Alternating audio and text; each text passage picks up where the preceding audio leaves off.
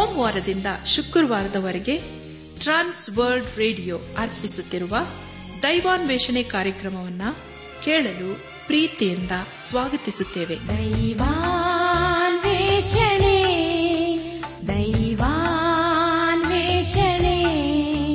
ದೈವಾನ್ವೇಷಣೆ ದೈವಾನ್ವೇಷಣೆ. ಬನ್ನಿ ಪ್ರಿಯರೇ ದೇವರ ವಾಕ್ಯವನ್ನು ಧ್ಯಾನ ಮಾಡುವ ಮುನ್ನ ಕರ್ತನ ಸಮ್ಮುಖದಲ್ಲಿ ನಮ್ಮನ್ನು ನಾವು ತಗ್ಗಿಸಿಕೊಂಡು ನಮ್ಮ ಶಿರವನ್ನು ಭಾಗಿಸಿ ನಮ್ಮ ಕಣ್ಣುಗಳನ್ನು ಮುಚ್ಚಿಕೊಂಡು ದೀನತೆಯಿಂದ ಪ್ರಾರ್ಥನೆ ಮಾಡೋಣ. ಜೀವದಾಯಕನೇ, ಜೀವ ಸ್ವರೂಪನೇ. ಜೀವದ ಬಗ್ಗೆ ಆಗಿರುವ ನಮ್ಮ ರಕ್ಷಕನಲ್ಲಿ ತಂದೆಯಾದ ದೇವರೇ, ನಿನ್ನ ಪರಿಶುದ್ಧವಾದ ನಾಮವನ್ನು ಕೊಂಡಾಡಿ ಹಾಡಿ ಸ್ತುತಿಸುತ್ತೇವೆ. ಕರ್ತನೆ ಈ ಸಮಯದಲ್ಲಿ ವಿಶೇಷವಾಗಿ ಕಷ್ಟದಲ್ಲಿ, ಸಮಸ್ಯೆಗಳಲ್ಲಿ, ಅನಾರೋಗ್ಯದಲ್ಲಿ ಇರುವವರನ್ನು ನಿನ್ನ ಕೃಪೆಯ ಸಿಕ್ಕ ಒಪ್ಪಿಸಿಕೊಡ್ತೇವಪ್ಪ. ಅವರನ್ನು ಕರುಣಿಸಿ, ದಯ ತೋರಿಸಿ. ಅವರಿಗೆ ಬೇಕಾದಂತಹ ಸಹಾಯ, ಪರಿಹಾರ, ಆರೋಗ್ಯವನ್ನು ದಯಪಾಲಿಸು. ಅವರ ಜೀವಿತದಲ್ಲಿ ನೀನೇ ಇರುವ ಆತ ದೇವರಾಗಿದ್ದುಕೊಂಡು ಮುನ್ನಡೆಸಪ್ಪ. ನಾವೆಲ್ಲರೂ ಆತ್ಮೀಕ ರೀತಿಯಲ್ಲಿ ನಿನ್ನವರಾಗಿ ಜೀವಿಸುತ್ತಾ ಒಂದು ದಿವಸ ನಾವೆಲ್ಲರೂ ನಿನ್ನ ಮಹಿಮೆಯಲ್ಲಿ ಕಂಡು ಬರಲು ಕೃಪೆಯ ತೋರಿಸು. ಎಲ್ಲ ಘನಮಾನ ಮಹಿಮೆ. ನಿನಗೆ ಮಾತ್ರ ಸಲ್ಲಿಸುತ್ತ ನಮ್ಮ ಪ್ರಾರ್ಥನೆ ಸ್ತೋತ್ರಗಳನ್ನು. ನಮ್ಮೊಡೆಯನು ನಮ್ಮ ರಕ್ಷಕನು, ಲೋಕ ವಿಮೋಚಕನೂ ಆದ ಯೇಸು ಕ್ರಿಸ್ತನ ದೇವಿಯ ನಾಮದಲ್ಲಿ ಸಮರ್ಪಿಸಿಕೊಳ್ಳುತ್ತೇವೆ ತಂದೆಯೇ. ಆಮೇನ್.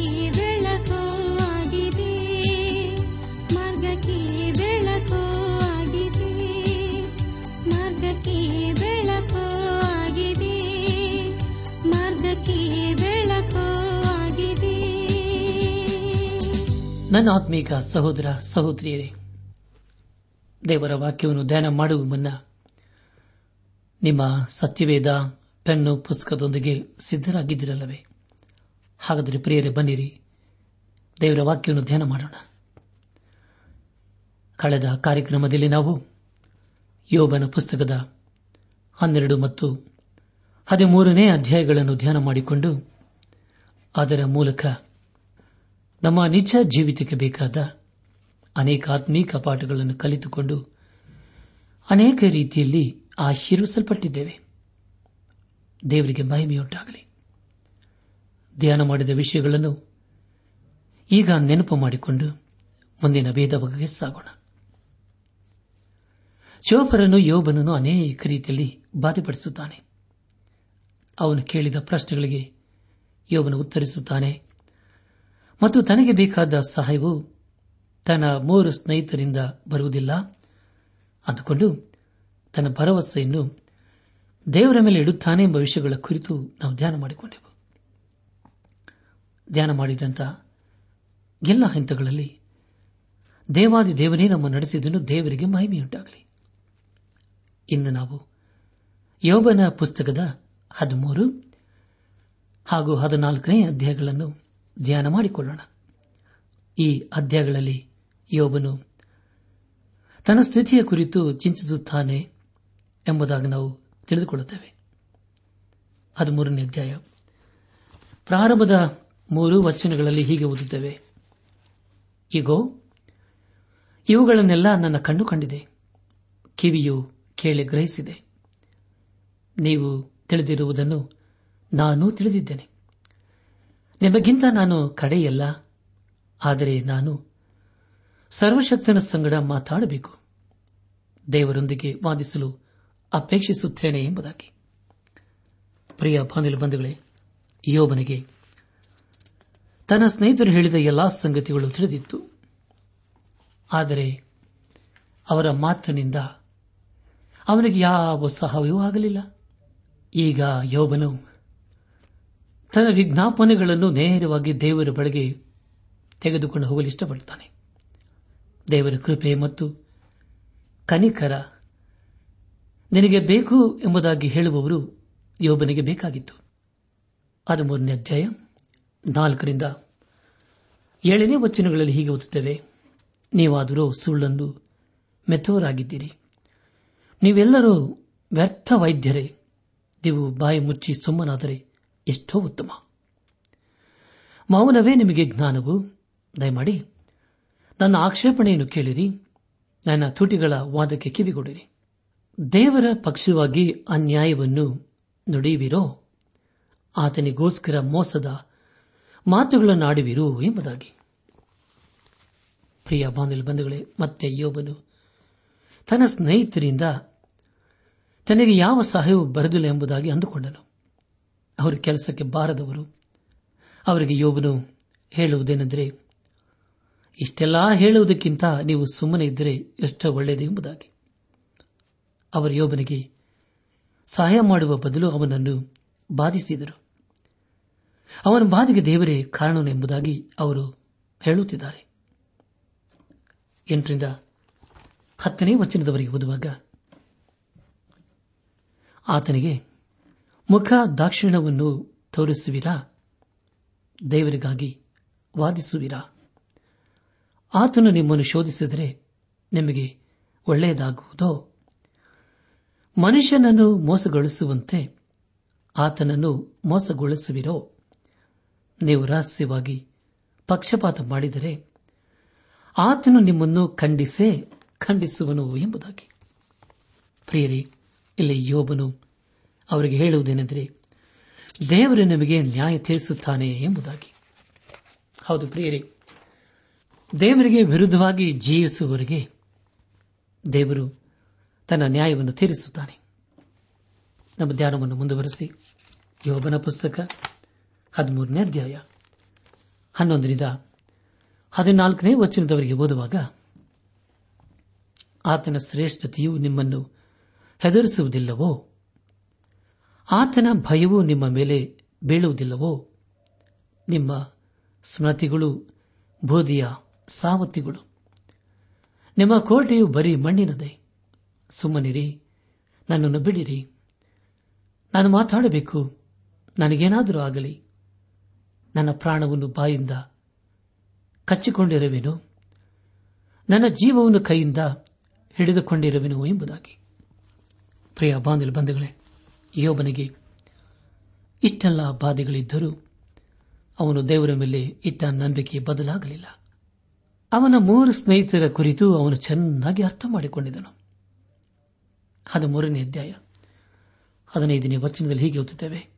ಆಹಾ, ಆತನು ನನ್ನನ್ನು ಕೊಲ್ಲುವನು, ಅದಕ್ಕಾಗಿ ಕಾದಿರುತ್ತೇನೆ. ಆದರೂ ನನ್ನ ನಡತೆಯ ಒಳ್ಳೆತನವನ್ನು ಆತನ ಮುಂದೆ ಸ್ಥಾಪಿಸುವೆನು ಎಂಬುದಾಗಿ. ಪ್ರಿಯರ, ಯೋಬನು ದೇವರ ಮೇಲೆ ಅಪಾರವಾದ ನಂಬಿಕೆ ನೆಟ್ಟಿದನು ಅವನ ಸ್ನೇಹಿತರು ಅವನನ್ನು ಬಾಧಿಸಿದರು. ಅವನು ಎಲ್ಲವನ್ನೂ ದೇವರಿಗೆ ಒಪ್ಪಿಸಿಕೊಟ್ಟನು. ದೇವರಿಂದ ಯಾರೂ ತಪ್ಪಿಸಿಕೊಳ್ಳಲು ಸಾಧ್ಯವಿಲ್ಲ. ದೇವರು ತನ್ನ ಕರುಣೆಯನ್ನು ನಮ್ಮ ಮೇಲೆ ಸುರಿಸಿದ್ದಾನೆ. ಅದಕ್ಕೆ ಕಾರಣ ಯೇಸು ಕ್ರಿಸ್ತನ ರಕ್ತವೇ ಆಗಿದೆ.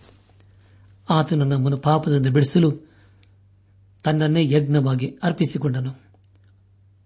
ಆ ಒಂದು ಮಾರ್ಗದ ಮೂಲಕ ನಾವು ಪಾಪದಿಂದಲೂ, ಶಾಪದಿಂದಲೂ ಹಾಗೂ ಮುಂದೆ ಬರುವ ದೈವ ಕೋಪದಿಂದ ಬಿಡುಗಡೆಯ ಮಾರ್ಗವನ್ನು ಕಂಡುಕೊಂಡೆವು. ನಮ್ಮ ಧ್ಯಾನವನ್ನು ಮುಂದುವರೆಸಿ.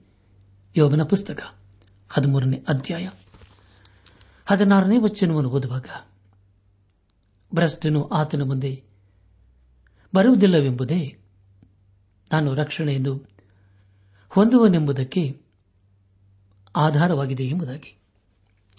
ಪ್ರಿಯ ಬಾಂಧವ ಬಂಧುಗಳೇ ಸತ್ಯವೇದದಲ್ಲಿ ಹಳೆ ಮತ್ತು ಹೊಸ ಒಡಂಬಡಿಕೆಗಳಲ್ಲಿ ದೇವರು ನಮಗೆ ರಕ್ಷಕನೆಂಬುದಾಗಿ ತಿಳಿಸಿಕೊಟ್ಟಿದ್ದಾನೆ. ಕೀರ್ತನೆಗಳ ಪುಸ್ತಕ ಅರವತ್ತೆರಡನೇ ಅಧ್ಯಾಯ. ಎರಡನೇ ವಚನದಲ್ಲಿ ಹೀಗೆ ಓದುತ್ತವೆ. ಆತನೇ ನನಗೆ ಶರಣನು, ರಕ್ಷಕನು, ದುರ್ಗವು. ನಾನು ಕದಲಿದರೂ ಬೀಳೇನು ಎಂಬುದಾಗಿ. ಪ್ರಿಯ ಬಾಂಧವ ಬಂಧುಗಳೇ, ರಕ್ಷಣೆಯು ಅದು ದೇವರಿಂದ ಬರುವಂತದ್ದು ಆಗಿದೆ. ಆ ರಕ್ಷಣೆಯು ಯೇಸು ಕ್ರಿಸ್ತನ ಮೂಲಕ ಸಿಗುವಂತದ್ದು ಆಗಿದೆ. ಅಪ್ಪಸರ ಕೃತ್ಯಗಳ ಪುಸ್ತಕ ನಾಲ್ಕನೇ ಅಧ್ಯಾಯ ಹನ್ನೆರಡನೇ ವಚನದಲ್ಲಿ ಹೀಗೆ ಓದುತ್ತೇವೆ, ಬರಬೇಕಾದ ರಕ್ಷಣೆಯು ಇನ್ನಾರಲ್ಲಿಯೂ ಸಿಕ್ಕುವುದಿಲ್ಲ. ಆ ಹೆಸರಿನಿಂದಲೇ ಹೊರತು ಆಕಾಶದ ಕೆಳಗೆ ಮನುಷ್ಯರೊಳಗೆ ಕೊಡಲ್ಪಟ್ಟಿರುವ ಬೇರೆ ಯಾವ ಹೆಸರಿನಿಂದಲೂ ನಮಗೆ ರಕ್ಷಣೆಯಾಗುವುದಿಲ್ಲವೆಂದು ಹೇಳಿದನು ಎಂಬುದಾಗಿ. ಪ್ರಿಯ ಬಾಂಧವ ಬಂಧುಗಳೇ, ಯೇಸುಕ್ರಿಸ್ತನೊಬ್ಬನೇ ನಮಗೆ ನಿರೀಕ್ಷೆಯಾಗಿದ್ದಾನೆ ಹಾಗೂ ರಕ್ಷಕನಾಗಿದ್ದಾನೆ. ನಮ್ಮ ಧ್ಯಾನವನ್ನು ಮುಂದುವರೆಸಿ, ಯೋಬನ ಪುಸ್ತಕ ಹದಿಮೂರನೇ ಅಧ್ಯಾಯ ಹದಿನೇಳನೇ ವಚನವನ್ನು ಓದುವಾಗ, ನನ್ನ ಮಾತುಗಳನ್ನು ಚೆನ್ನಾಗಿ ಕೇಳಿರಿ, ನನ್ನ ಅರಿಕೆಗೆ ಕಿವಿಗೊಡಿರಿ ಎಂಬುದಾಗಿ. ಪ್ರಿಯರ, ಯೋಬನ, ಇಲ್ಲಿ ಹೇಳುವುದೇನೆಂದರೆ, ನನ್ನ ಮಾತನ್ನು ಕೇಳಿರಿ ಎಂಬುದಾಗಿ. ಯಾಕೆಂದರೆ, ಪ್ರಿಯರೇ ಅವನ ಸ್ನೇಹಿತರು ಅವನ ಮಾತನ್ನು ಕೇಳುವಂತಹ ಸ್ಥಿತಿಯಲ್ಲಿ ಇರಲಿಲ್ಲ. ಅವರು ಯೋಬನ ವಿಷಯದಲ್ಲಿ ಅಪಾರ್ಥ ಮಾಡಿಕೊಂಡರು. ಹದಿನೆಂಟರಿಂದ ಇಪ್ಪತ್ತೆರಡನೇ ವಚನದವರೆಗೆ ಓದುವಾಗ ಈಗೋ ನನ್ನ ನ್ಯಾಯವನ್ನು ಸಿದ್ಧಪಡಿಸಿದ್ದೇನೆ. ನಾನು ನೀತಿವಂತನೆಂಬುದಾಗಿ ನಿರ್ಣಯವಾಗುವುದೆಂದು ನನಗೆ ಗೊತ್ತೇ ಇದೆ. ನನಗೆ ಪ್ರತಿವಾದಿ ಇದ್ದಾನೋ, ಇದ್ದರೆ ಸುಮ್ಮನಾಗಿ ಪ್ರಾಣ ಬಿಟ್ಟೆನು ಆದರೆ ನಾನು ನನ್ನನ್ನು ನಿನ್ನ ದೃಷ್ಟಿಗೆ ಮರೆ ಮಾಡಿಕೊಳ್ಳದಂತೆ ಈ ಎರಡೂ ಕಾರ್ಯಗಳನ್ನು ಮಾಡಬೇಡ. ನನ್ನ ಮೇಲೆತ್ತಿರುವ ನಿನ್ನ ಕೈಯನ್ನು ದೂರ ಮಾಡು. ನಿನ್ನ ದಿಗಿಲು ನನ್ನನ್ನು ಅಂಜಿಸದಿರಲಿ. ಆಗ ನೀನು ಕರೆದರೆ ನಾನು ಉತ್ತರ ಕೊಡುವೆನು. ಇಲ್ಲವೇ ನಾನು ಮಾತಾಡುವೆ, ನೀನು ಉತ್ತರ ಕೊಡು ಎಂಬುದಾಗಿ. ಪ್ರಿಯರು, ಎಷ್ಟು ಅದ್ಭುತವಾದ ಮಾತಲ್ಲವೇ. ಯೋಬನು ಅಂದು ಕೇಳಿಕೊಳ್ಳುವುದೇನೆಂದರೆ, ತಾನು ದೇವರ ಮುಂದೆ ಸರಿಯಾಗಿ ಇದ್ದೇನೆ ಎಂಬುದಾಗಿ. ದೇವರು ನಮ್ಮನ್ನು ಪ್ರೀತಿ ಮಾಡುತ್ತಾನೆ. ತನ್ನ ಪ್ರೀತಿಯನ್ನು ಯೇಸು ಕ್ರಿಸ್ತನ ಮೂಲಕ ಪ್ರಕಟಿಸಿದ್ದಾನೆ. ಪ್ರಾರಂಭದಲ್ಲಿ ಯೋಬನು, ತಾನು ಸಾಯಲು ಸಿದ್ದನಾಗಿದ್ದೇನೆಂಬುದಾಗಿ ಹೇಳುತ್ತಿದ್ದನು. ತಾನೇ ಹುಟ್ಟಲಿ ಬಾರದಿತ್ತೆಂಬುದಾಗಿ ಪದೇ ಪದೇ ಹೇಳಿದ್ದಾನೆ. ಈಗ ದೇವರಲ್ಲಿ ಏನು ಮಾಡಲು ಎಂಬುದಾಗಿ ಬೇಡಿಕೊಳ್ಳುತ್ತಿದ್ದಾನೆ. ಹದಿಮೂರನೇ ಅಧ್ಯಾಯ ಇಪ್ಪತ್ತೈದನೇ ವಚನದವರೆಗೆ ಓದುವಾಗ, ನನ್ನ ಪಾಪ ದೋಷಗಳೆಷ್ಟು, ನನ್ನ ಪಾಪವನ್ನು ದ್ರೋಹವನ್ನು ನನಗೆ ತಿಳಿಯಪಡಿಸು. ನೀನ ವಿಮುಖನಾಗಿ ನನ್ನನ್ನು ಶತ್ರುವನ್ನು ಎಣಿಸುವುದಕ್ಕೆ ಆರಿ ಹೋಗುವ ಎಲೆಯನ್ನು ನಡಗಿಸುವೆಯಾ? ಒಣಗಿದ ಹೊಟ್ಟನ್ನು ಅಟ್ಟಿಬಿಡುವೆಯಾ ಎಂಬುದಾಗಿ. ಪ್ರಿಯರೇ, ಯೋಬನು ದೇವರಲ್ಲಿ ಎಷ್ಟು ದೀನತೆಯಿಂದ ಬೇಡಿಕೊಳ್ಳುತ್ತಾನಲ್ಲವೇ?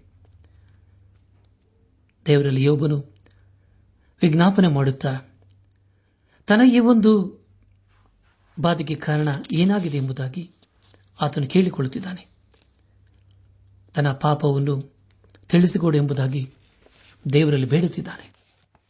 ಹಾಗೂ ದೇವರ ಮುಂದೆ ತಾನು ಎಷ್ಟರವನೆಂಬುದಾಗಿ ಪರೀಕ್ಷಿಸಿಕೊಳ್ಳುತ್ತಿದ್ದಾನೆ. ಇಪ್ಪತ್ತೇಳು ಮತ್ತು ಇಪ್ಪತ್ತೆಂಟನೇ ವಚನಗಳನ್ನು ಓದುವಾಗ, ನೀನು ನನ್ನ ಕಾಲುಗಳನ್ನು ಕೊಳಕ್ಕೆ ಹಾಕಿದ್ದಿ. ನನ್ನ ದಾರಿಗಳನ್ನೆಲ್ಲ ಮಂದಟ್ಟು ಮಾಡಿ, ನನ್ನ ಹೆಜ್ಜೆಗಳ ಸುತ್ತಲೂ ಗೆರೆ ಎಳೆದಿದ್ದಿ ಕೊಳೆಯುವ ಪದಾರ್ಥದಂತೆಯೂ ನುಸಿ ಹಿಡಿದ ಬಟ್ಟೆಯ ಹಾಗೂ ಕ್ಷಯಿಸಿ ಹೋಗುತ್ತಿದ್ದೇನೆ ಎಂಬುದಾಗಿ. ಪ್ರಿಯ ಬಾನಲು ಬಂಧುಗಳೇ, ತನ್ನ ಈ ಒಂದು ಬಾಧೆಗೆ ತಾನೇ ನೇರವಾಗಿ ಕಾರಣನಲ್ಲ ಎಂದು ದೇವರಲ್ಲಿ ಬೇಡುತ್ತಿದ್ದಾನೆ. ಇಲ್ಲಿಗೆ ಯೋಬನ ಪುಸ್ತಕದ ಹದಿಮೂರನೇ ಅಧ್ಯಾಯವು ಮುಕ್ತಾಯವಾಯಿತು. ಇಲ್ಲಿವರೆಗೂ ದೇವಾದಿ ದೇವನು ನಮ್ಮ ನಡೆಸಿದನು ದೇವರಿಗೆ ಮಹಿಮೆಯುಂಟಾಗಲಿ. ಮುಂದೆ ನಾವು ಹದಿನಾಲ್ಕನೇ ಅಧ್ಯಾಯವನ್ನು ಧ್ಯಾನ ಮಾಡಿಕೊಳ್ಳೋಣ. ಹದಿನಾಲ್ಕನೇ ಅಧ್ಯಾಯ. ಮೊದಲನೇ ವಚನದಲ್ಲಿ ಹೀಗೆ ಓದುತ್ತೇವೆ, ಸ್ತ್ರೀಯಲ್ಲಿ ಹುಟ್ಟಿದ ಮನುಷ್ಯನು ಅಲ್ಪಾಯುಷನಾಗಿಯೂ ಕಳವಳದಿಂದ ತುಂಬಿದವನಾಗಿಯೂ ಇರುವನು ಎಂಬುದಾಗಿ. ಪ್ರಿಯ ಬಾಂಧವ್ಯ ಬಂಧುಗಳೇ, ಎಲ್ಲರಿಗೂ ಬಾಧೆಗಳು, ಸಂಕಟಗಳು ಬಂದೇ ಬರುತ್ತವೆ. ಯೋಬನ ಪುಸ್ತಕ ಐದನೇ ಅಧ್ಯಾಯ ಏಳನೇ ವಚನದಲ್ಲಿ ಹೀಗೆ ಓದಿಕೊಂಡಿದ್ದೇವೆ, ಕಿಡಿಗಳು ಮೇಲಕ್ಕೆ ಹಾರುವುದು ಮನುಷ್ಯರು ಶ್ರಮೆಯನ್ನು ಅನುಭವಿಸುವುದು ಸಹಜ ಎಂಬುದಾಗಿ. ಹೌದು ಪ್ರಿಯರೇ, ಎಲ್ಲ ಮಾನವರು ಕಷ್ಟ ಬಾಧೆಗಳನ್ನು ಅನುಭವಿಸುವುದು ಸಹಜವಾದಂತಹ ಸಂಗತಿಯಾಗಿದೆ. ಯೋಗನ ಪುಸ್ತಕ ಹದಿನಾಲ್ಕನೇ ಅಧ್ಯಾಯ, ಎರಡರಿಂದ ಐದನೇ ವಚನದವರೆಗೆ ಓದುವಾಗ, ಹೂವಿನ ಹಾಗೆ ಅರಳಿ ಬಾಡುವನು, ನೆರಳಿನಂತೆ ನಿಲ್ಲದೆ ಓಡಿ ಹೋಗುವನು. ನೀನು ಇಂಥವನಾದ ನನ್ನ ಮೇಲೆ ಕಣ್ಣಿಟ್ಟು, ನಿನ್ನ ನ್ಯಾಯಸ್ಥಾನಕ್ಕೆ ನನ್ನನ್ನು ಬರಮಾಡುವೆಯಾ? ಅಶುದ್ಧದಿಂದ ಶುದ್ಧವು ಉಂಟಾದೀತೆ ಎಂದಿಗೂ ಇಲ್ಲ. ಮನುಷ್ಯನ ದಿನಗಳು ಎಷ್ಟೇ ಎಂಬುದು ತೀರ್ಮಾನವಾಗಿದೆಯಲ್ಲ. ಅವನ ತಿಂಗಳುಗಳ ಲೆಕ್ಕವು ನಿನಗೆ ಗೊತ್ತು. ದಾಟಲಾರದ ಗಡಿಗಳನ್ನು ಅವನಿಗೆ ನೇಮಿಸಿದ್ದೀ ಎಂಬುದಾಗಿ. ಪ್ರಿಯ ಬಾಂಧವ ಬಂಧುಗಳೇ, ಯೋಬನು ಇಲ್ಲಿ ಹೇಳುವುದೇನೆಂದರೆ, ಒಂದು ದಿನ ಮರಣವು ನಮ್ಮನ್ನು ಈ ಲೋಕದಿಂದ ಬೇರೆ ಮಾಡುತ್ತದೆ ಎಂಬುದಾಗಿ.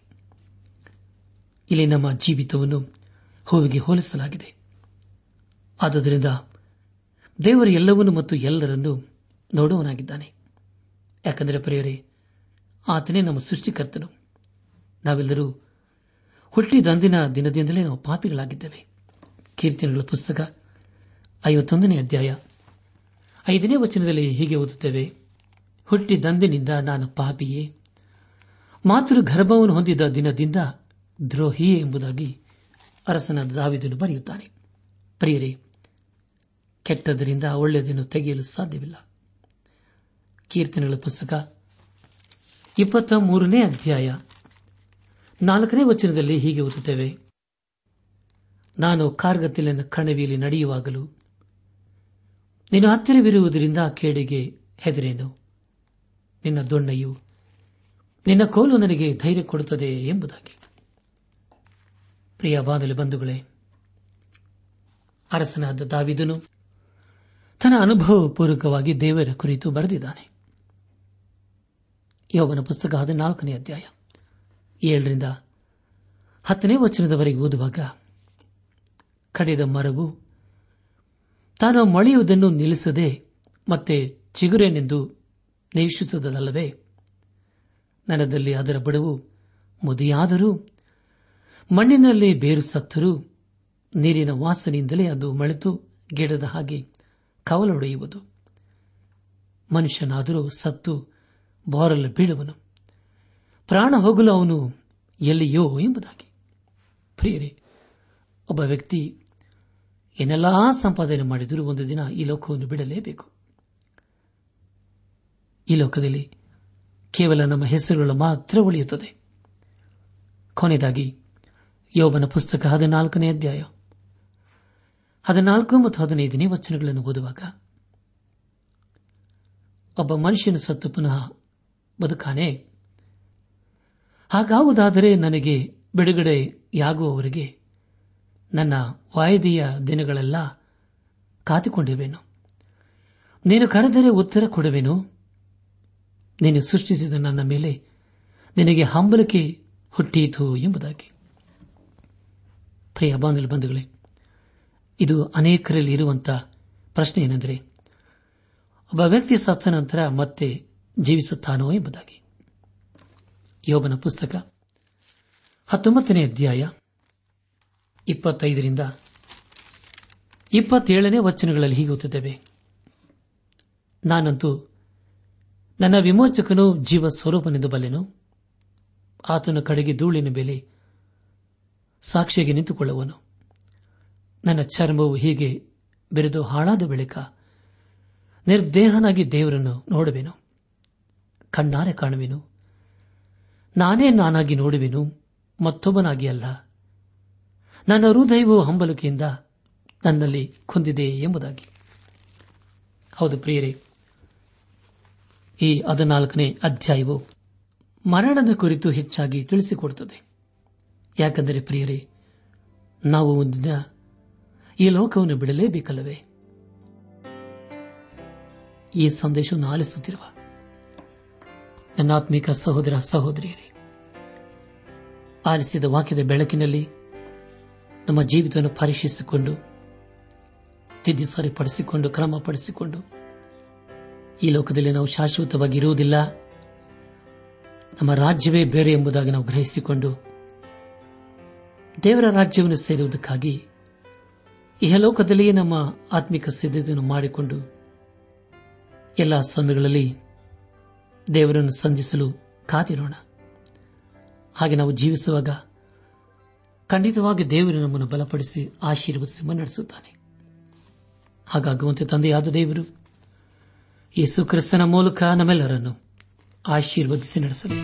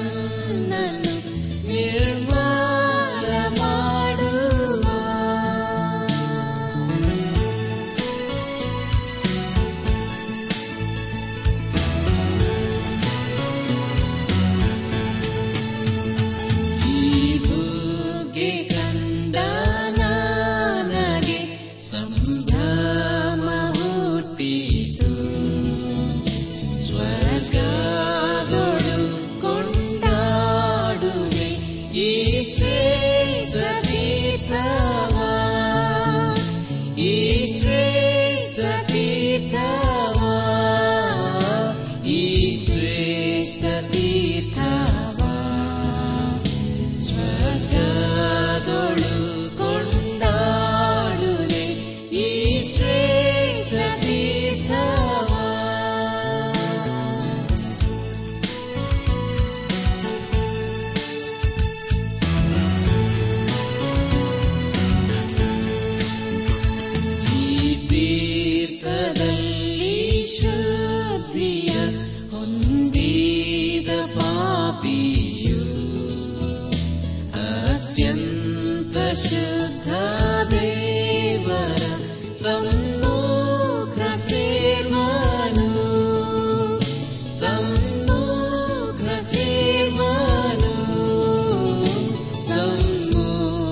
see.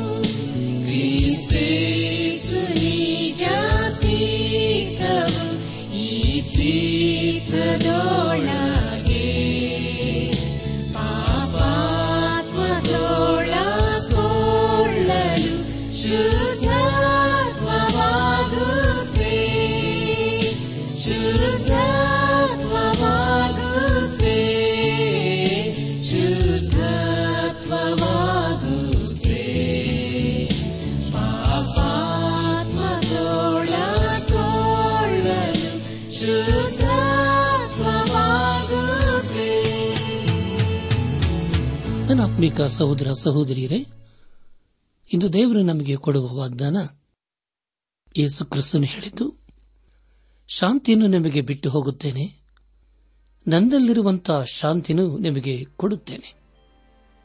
ಯೋಹಾನ ಹದಿನಾಲ್ಕು, ಇಪ್ಪತ್ತೇಳು.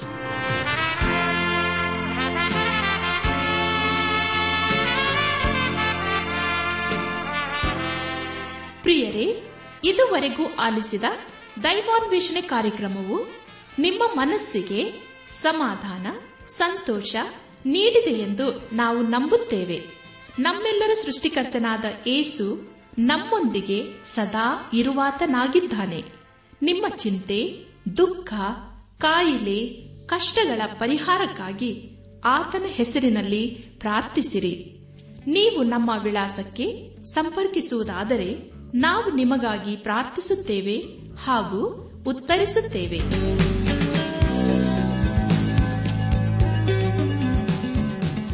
ನಮ್ಮ ವಿಳಾಸ ದೈವಾನ್ ವೇಷಣೆ ಟ್ರಾನ್ಸ್ ವರ್ಲ್ಡ್ ರೇಡಿಯೋ, ಇಂಡಿಯಾ, ಟಪಾಲು ಪೆಟ್ಟಿಗೆ, ನಾಲ್ಕು ಮೂರು, ಎರಡು ಸೊನ್ನೆ, ಬೆಂಗಳೂರು, ನಲವತ್ಮೂರು.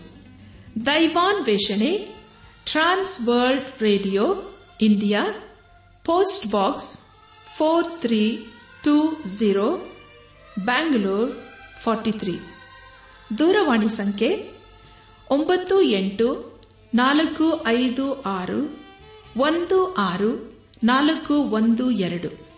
ನಮ್ಮ ಇಮೇಲ್ ವಿಳಾಸ Kannada TTB at radio eight eight two dot com ನಮಸ್ಕಾರ, ಪ್ರಿಯರೇ.